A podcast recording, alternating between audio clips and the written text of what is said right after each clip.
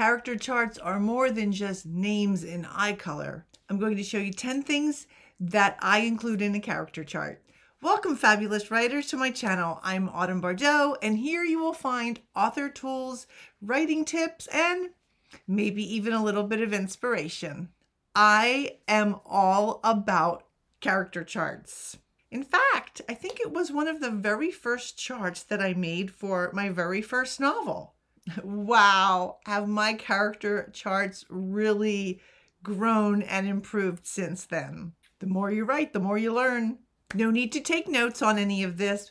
You can get all of my notes on Club Autumn. That is my Facebook group.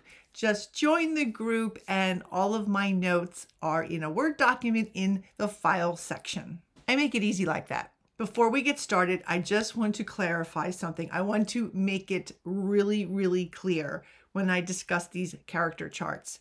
I don't put all of this stuff in before I write. Oh, oh, oh, no. My character chart grows and changes and morphs as I'm writing my story. I will have a very basic, basic one to begin with. But by the middle of my first draft, I'm starting to put more and more things in it. By the time I'm working on a second draft or a second revision, I am like, okay, I need to do this and do this and do this because the characters grow as I'm writing. And so don't think you have to like do all of this with your first draft. That would just be like, you would never get started on your book. It's a growing, changing document. So here are the things I put in my character charts. Ready? Name. I know, I know. You're thinking, uh, obvious, Autumn. But I don't always have my names, especially for the secondary characters. So I just assign them like an A, B, C, or D. I happen to like names with meaning, with significance behind them, especially if it's a made up character, right? My historical fiction, there are real people, so I can't change their names. The made up characters, I like to have fun with the names. And I have a video on naming your characters with purpose, and I will put that link in the description box below. The next thing I put in a character chart are physical traits. That's the eye color, the height, the hair color, all that stuff. Once again, for made up characters, I like to give their own characteristics, since they're made up, some meaning or some significance. So, is their eye color significant in some way? Is their hair color? Do they have a limp or something like that? I try to make it significant. I'm also not super, super specific because I think readers like to kind of picture their own character.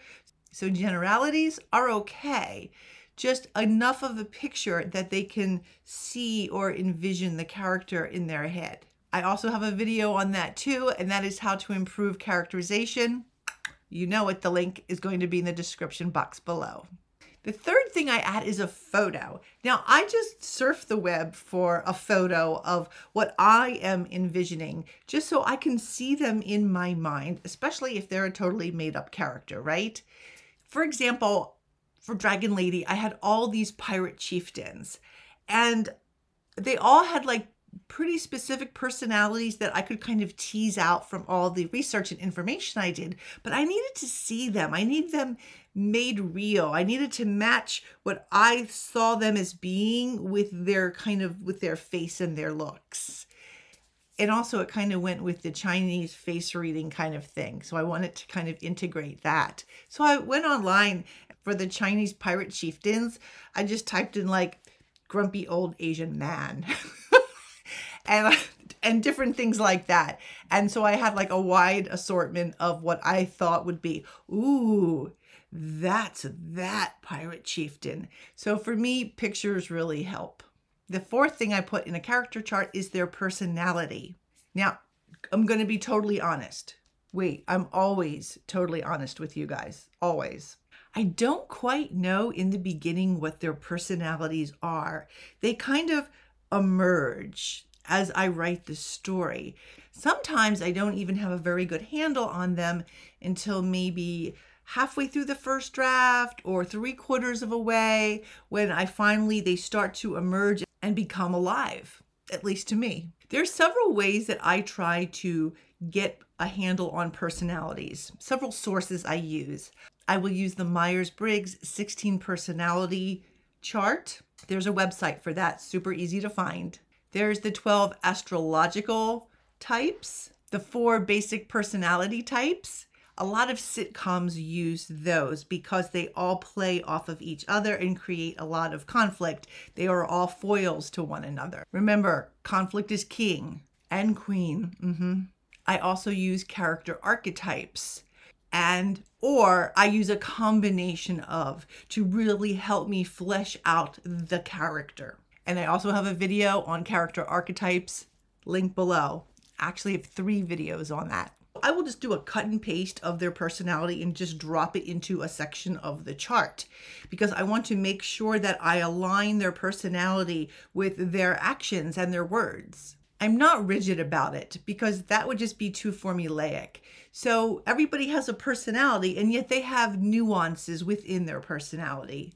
The character types, the personality, the Myers Briggs, all of that just helps me lasso it in so I can create a character that comes alive on the page. Now, don't get me wrong, my characters will often do things that are unexpected, but the reader needs to be surprised by that not feel manipulated by it. The fifth thing in my character charts are their quirks.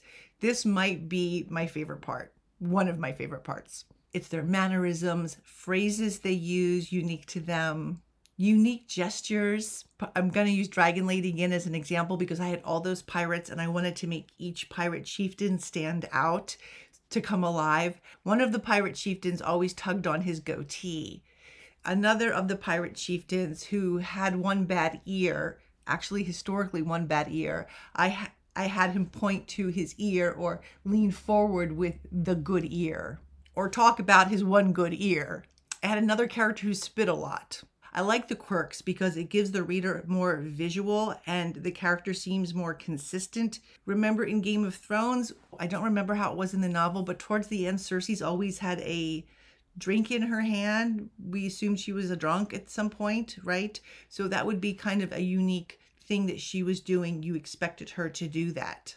I also include their preferences. That can be anything to what drink they like, food they like, their fashion style, books that they like to read, cars they like to drive, anything.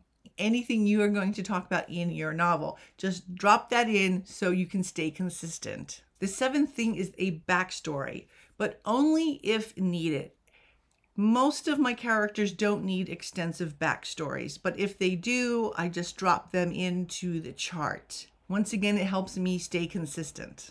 The next three things on my character chart were game changers for me and really helped me flesh out the character arc.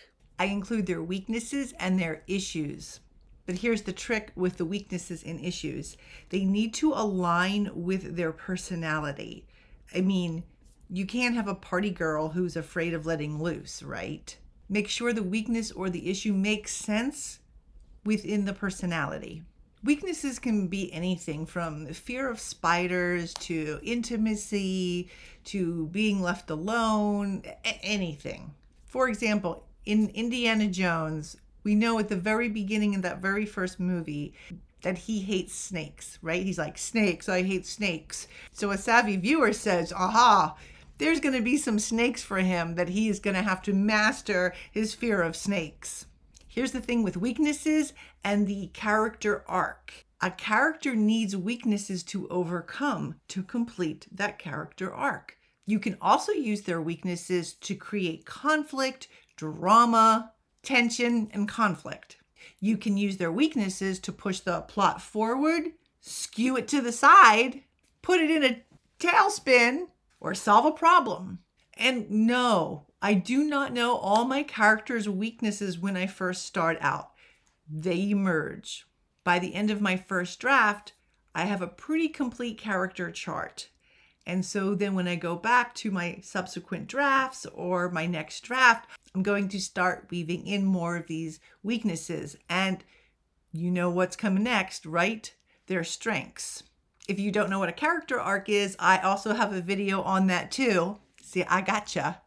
And that will be linked in the box below because weaknesses and strengths enrich that whole middle of the story and draw things out and create all that lovely rising action and intensifying of the rising action. I've also included that link as well. It's called Middle of the Story Tips. See how useful this character chart is? Let's get back to strengths. These emerge as well, although sometimes I'm like pretty confident about what their strength would be. Sometimes I know, sometimes I'm still trying to figure it out as I write. Archetypes are great for finding character strengths and weaknesses. And once again, yes, I have that in the link in the description box as well. In Goddesses Inc., I have four main characters. And so I use their strengths and weaknesses to create that woven story. And they needed both their strengths and weaknesses for the ending. No plot spoilers. If you use your character's strengths together, especially if it's that kind of novel where you have a bunch of people working together.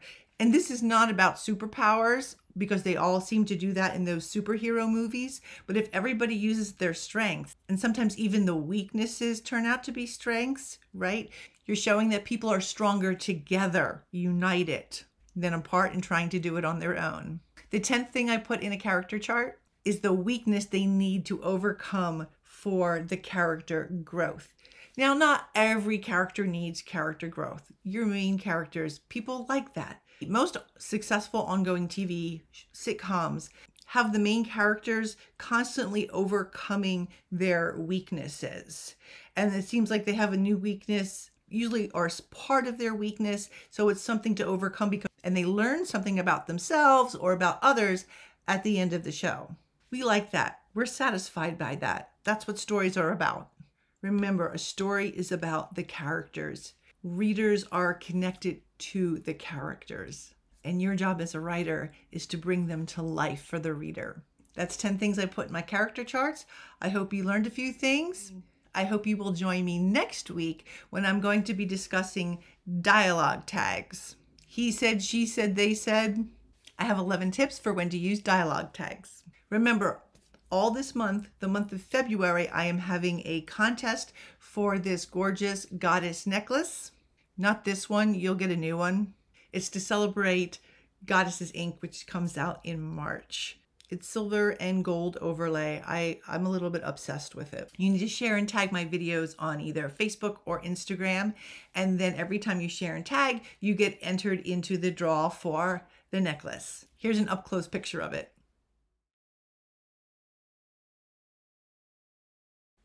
If you haven't already, I would love if you would hit that subscribe and notify button. Thank you so much. And remember, writers, to dream, create, and embrace. Bye bye.